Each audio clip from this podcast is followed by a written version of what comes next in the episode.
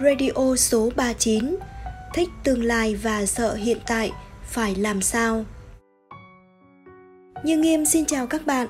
Chào mừng các bạn đến với chương trình Radio Tâm sự cùng cô Phạm Thị Yến được phát sóng số 39. Thưa các bạn, trong chương trình Radio số 39 hôm nay, chúng ta sẽ đến với một chủ đề rất thú vị về một cuộc du hành thời gian ngay trong tâm của mình. Hãy cùng Như Nghiêm lắng lòng và suy nghĩ chúng ta sẽ thấy rằng tư tưởng của chúng ta có thói quen bị cuốn hút bởi những gì đã trôi qua hoặc mơ mộng đến tương lai mà rất ít khi an trú trong hiện tại.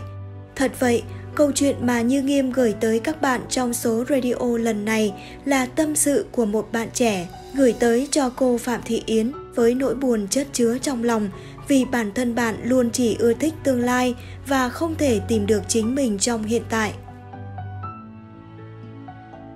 Câu hỏi từ một bạn xin được giấu tên. Thưa cô, con không tìm thấy giá trị cuộc sống hiện tại. Trong đầu con luôn hiện lên những suy nghĩ về tương lai. Những suy nghĩ đó đã lấy đi rất nhiều thời gian của con, khiến con không thể tập trung vào bất cứ việc gì.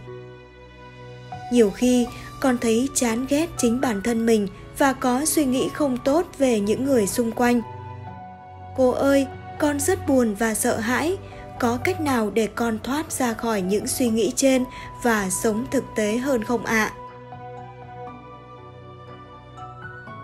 thưa các bạn, đọc những dòng tâm sự trên, chúng ta cũng bất giác thấy được chính mình quả thực, trong thời buổi hiện đại, khi mà cuộc sống đầy những áp lực và đôi khi bế tắc, bản thân chúng ta thường chọn lựa trốn tránh thực tại và mơ mộng trong một tương lai hoàn hảo do mình tự vẽ nên để thỏa mãn xoa dịu những khoảng trống chưa được lấp đầy.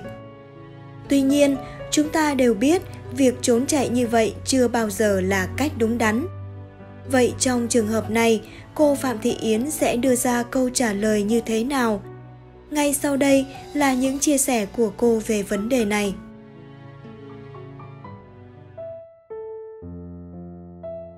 Cô phạm thị yến trả lời, cô chào cháu theo góc nhìn nhân quả, có hai nguyên nhân dẫn đến hiện tượng này.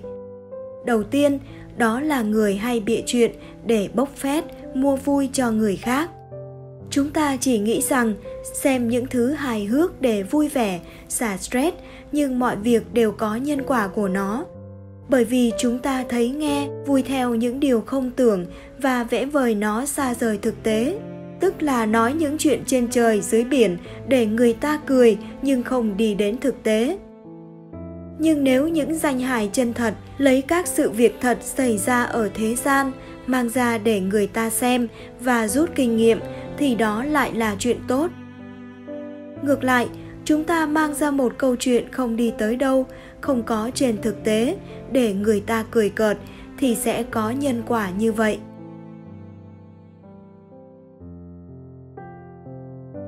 Nguyên nhân thứ hai là những người nói có một ai đó, thứ gì đó sẽ cứu được và giúp được mọi người trong tương lai. Tức là họ không thể đi cứu ai được, nhưng lại bịa ra một đấng nào đó và nói rằng, tôi có thể liên lạc với thần linh, hay tôi là thượng đế, liên lạc với tôi để làm cái này. Những người theo tà kiến như vậy, mê hoặc người khác, sẽ có nhiều nghìn kiếp đau khổ trong đó có một quả báo khiến họ luôn không nghĩ đến hiện tại và chỉ nghĩ tương lai, đầu óc mơ mộng, sống không có mục đích. Đó là quả báo do việc đưa cho người khác những mục đích, phương pháp sai lầm.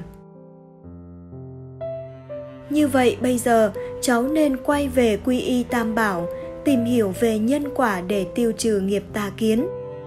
Rồi bắt đầu học cách sinh thiện, tăng trưởng thiện từ các việc trong nhà ví dụ, cháu tập quét nhà và việc ấy sẽ giúp cháu sinh ra niềm vui trong cuộc sống. Bởi vì cháu thấy rằng mình đã giúp cho gia đình sạch sẽ, thoáng mát hơn. Rồi cháu có thể nấu cơm và giúp mọi người làm tất cả các việc. Đó chính là những cống hiến của cháu. Vậy, cháu hãy lấy mục đích sống là cống hiến, làm lợi ích cho người khác một cách chân thật.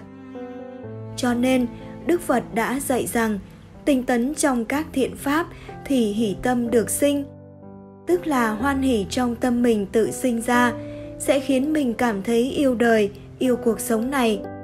Và cháu sẽ thấy mình là người sống có ý nghĩa.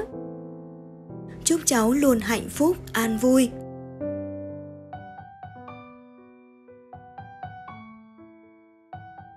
Thưa các bạn, trong cuộc sống đời thường chúng ta vẫn thường mua vui bằng những câu chuyện hài hước, chuyện phiếm vu vơ phi thực tế, không đem lại bài học, ích lợi gì ngoài những tiếng cười giả tạm. Hoặc u mê đi theo tà kiến, nói những lời và làm những điều trái với sự thật mà không hề biết hậu quả nghiêm trọng của nó. Với những chia sẻ của cô phạm thị yến, dưới góc nhìn trí tuệ của đạo phật, chúng ta đã nhận ra rằng đó chính là những hạt giống xấu là nhân bất thiện, khiến cho cuộc sống của chúng ta trong hiện tại luôn mông lung, vô định. Việc thoát ly, trốn chạy hiện tại không những làm tiêu tốn thời gian mà còn làm mất giá trị của cuộc sống, có thể khiến con người ta đi vào chán nản, mệt mỏi và bế tắc. Theo lời của cô, chúng ta hãy quay về quy y tam bảo, chân thật làm các việc thiện vì người khác khi đó chính là lúc chúng ta tìm thấy được mình trong thực tại hạnh phúc Chương trình radio tâm sự cùng cô Phạm Thị Yến số 39 xin được dừng lại tại đây. Nếu các bạn có những vướng mắc hay bế tắc gì trong cuộc sống, muốn tìm một người để chia sẻ thì có thể gửi câu hỏi đến cô Phạm Thị Yến bằng cách chia sẻ lên nhóm Facebook Tâm sự cùng cô Phạm Thị Yến tâm chiếu hoàn quán hoặc nhắn tin trực tiếp vào fanpage Phạm Thị Yến tâm chiếu hoàn quán. Số phát sóng thứ 40 của chương trình Radio Tâm sự cùng cô Phạm Thị Yến sẽ sớm quay trở lại vào lúc 22 giờ tối thứ bảy tuần tiếp theo. Như Nghiêm xin cảm ơn quý vị và các bạn đã chú ý lắng nghe. Xin chào và hẹn gặp lại các bạn.